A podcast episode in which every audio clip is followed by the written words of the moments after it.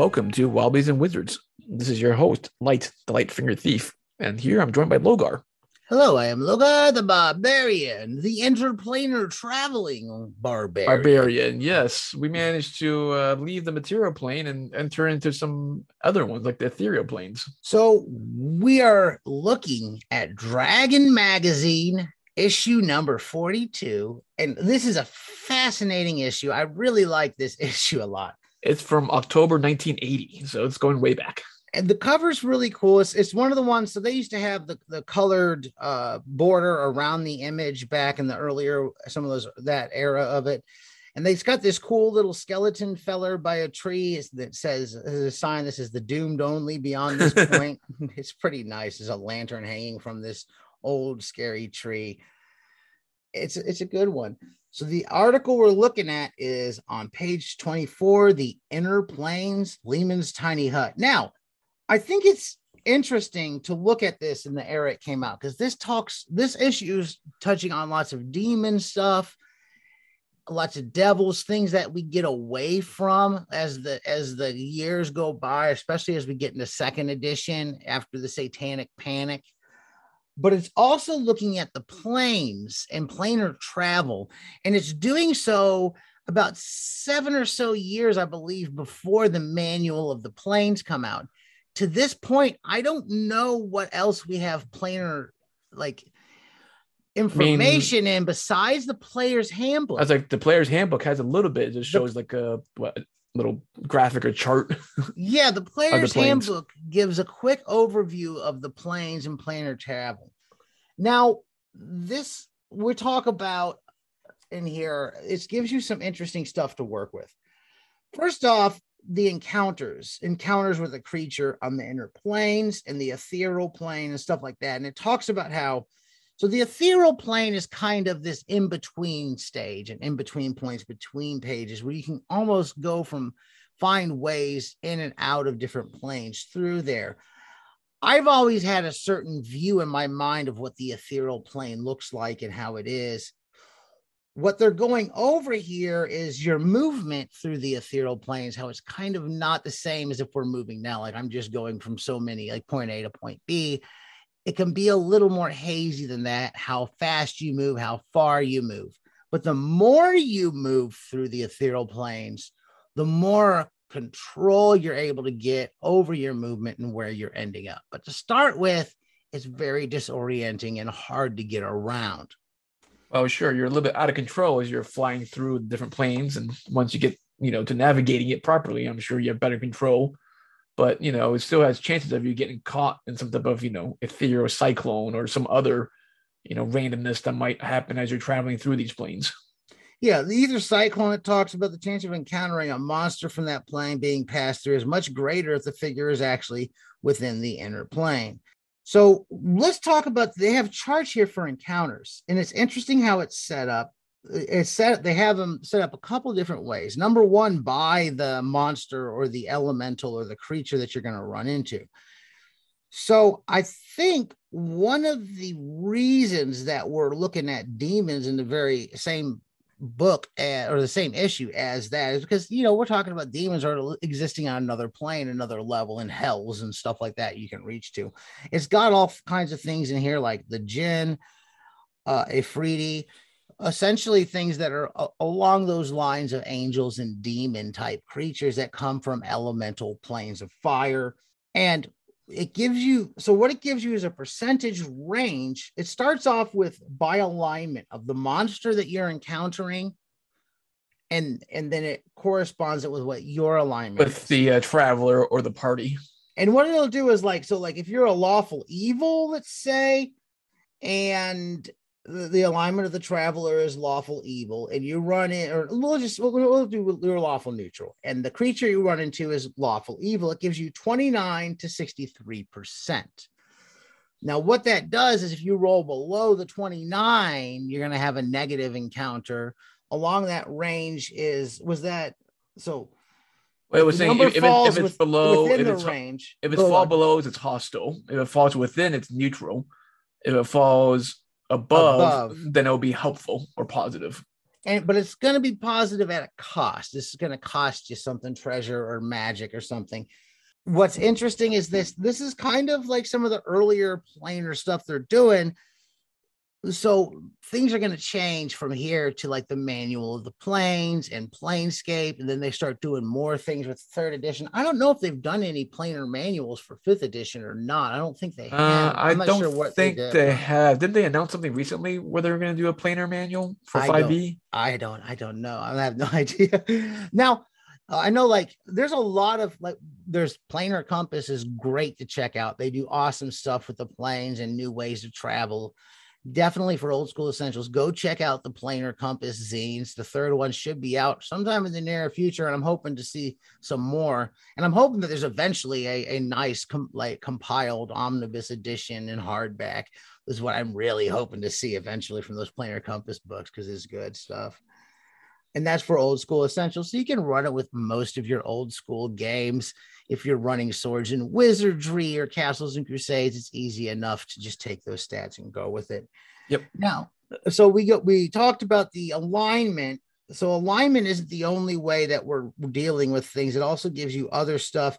If the monster you're dealing with has a has an intelligence below like three, like four, or something like that, it's kind of just looking for things like food. Your encounters are going to act different. They're not really driven by the same things that more intelligent creatures are. So it kind of lays out that and how that alignment would be. Um, and how the party's perceived, uh, perceived as being wealthy or poor, and how that impacts the interaction as well is spelled out in there. Which I thought was interesting. You know, it says appearance of the party, which is poor or wealthy, as well as weak or powerful, or few or many. So you know, it makes sense if you see a small party that appears weak and wealthy, they're probably going to jump on you.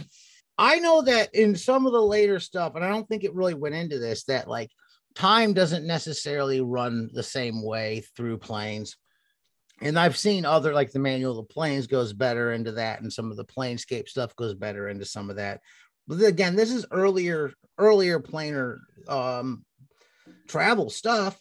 So it's a little bit different, but it's a good beginning. The movement it gives you stuff on like movement and things like that and how weird and out there it is and i would not i would not even attempt to use some of the rules in here for it. Um, i think it'd be a little bit complicated. It is.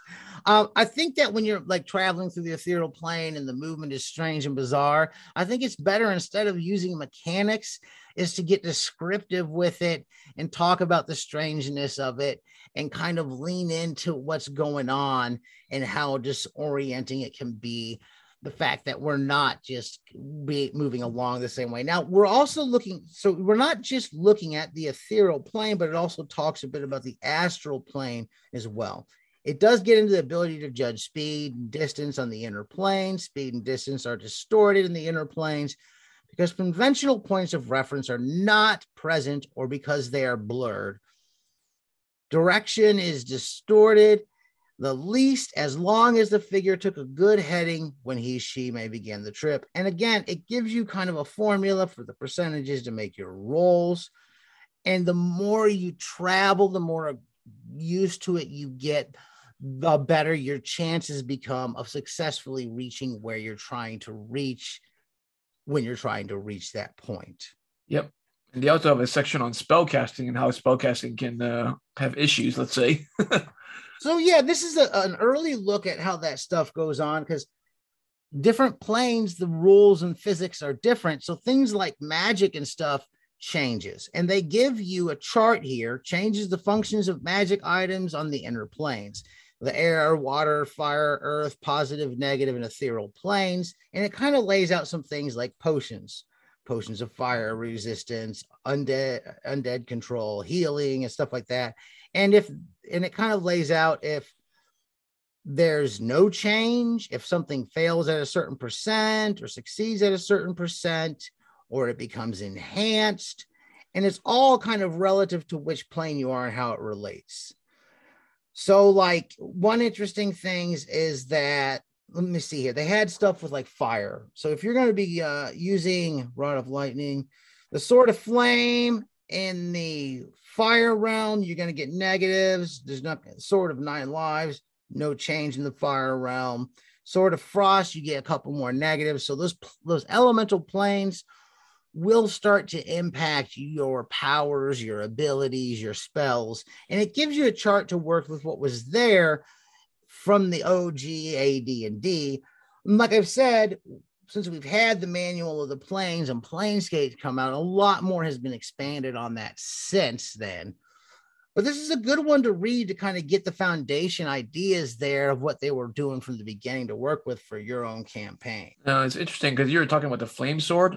I think mm-hmm. the, the stats wrong in the flame sword. You should get a bonus in the fire plane, not a negative. Well, the fire plane works well because it's not gonna, it's not hurting anything. So it's like it's like you're just kind of wielding like being fire the negative or the pot the the norm there it doesn't really it doesn't really impact or harm things like it would here as much it's not as much of a threat when you get there. Which is odd because you get a bonus on the earth elemental plane with the flame sword but anyways.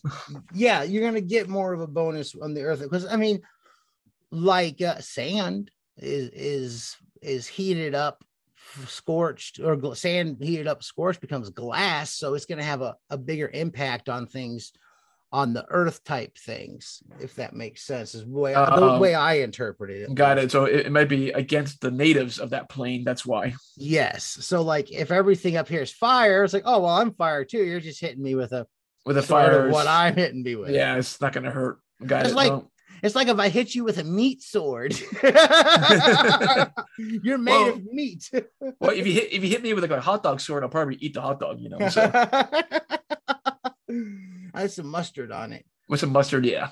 So, but they also have some stuff on what space travel as well too, which is interesting. I mean, uh, it does get pretty in depth on the different types of planes that you'll get into. Yeah, so the space travel stuff, I have thoughts because we so by the time the by the time the late 80s come around, we're starting to play around with we start to get into things like spelljammers where, where they make new totally new rules for space travel and, and physics of how things work in that regards and then we also see that there is a, a, a big change in how how like when planescape comes in. So uh, the space travel rules are weird because we're traveling through the ethereal planes and stuff like that.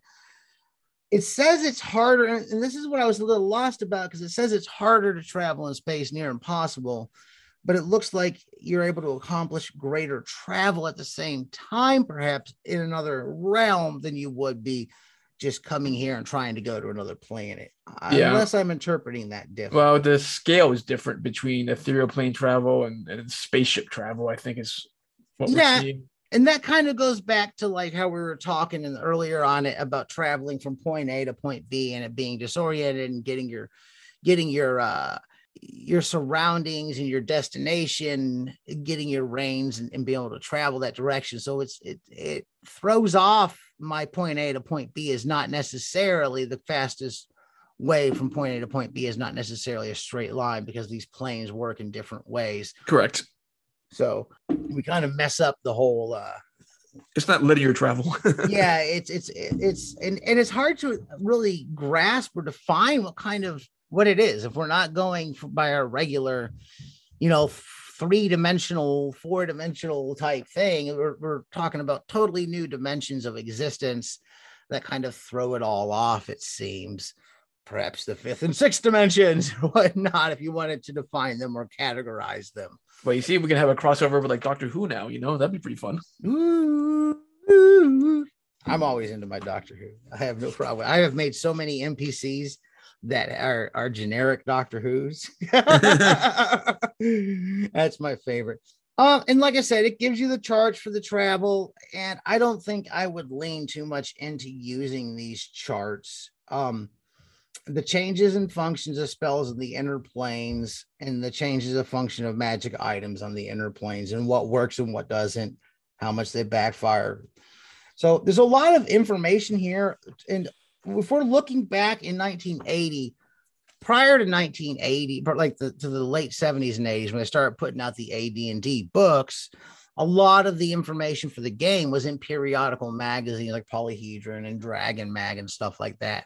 So a lot of the stuff wasn't in these larger books that we get now as like, oh, it was being put out in little articles and kind of worked out and ironed out that way. And that's definitely what we see here as an early portion of the planes what I think would have been interesting is a world where maybe TSR didn't stray away from looking at demons as well to see how that would have evolved over those decades when they were avoiding it and what kind of books would have come out. But we never got that. We wouldn't get stuff like that till later on. So, and in today's world, you know, we see publishers putting out, you know, indie publishers at least putting out like zines as well as online PDFs, as blogs so there might not be like a Dragon magazine or Polyhedron as you mentioned, but there are a lot of zines and blogs out there, which is why we try to review a lot yeah. of zines and blogs for you so that you can see what type of cool indie creative stuff is going on out there. And there's definitely building in much of the similar way I feel that was going on back then in those magazines that we're definitely still building on to the lore and the playability of the game and, and taking it new directions the same way. That's about all we have time for today. If you've enjoyed what you've heard here, please give us a positive review wherever you're listening. Tell your friends about us, share our stuff. You can find us on Facebook, search Wobblies and Wizards. Wobbliesandwizards.com is our blog. I'm on Twitter at Logar Hale Crom. We could really use the support on our Patreon, patreon.com backslash Wobblies and Wizards. And as always, keep those dice rolling. Let us know what plane you're playing on.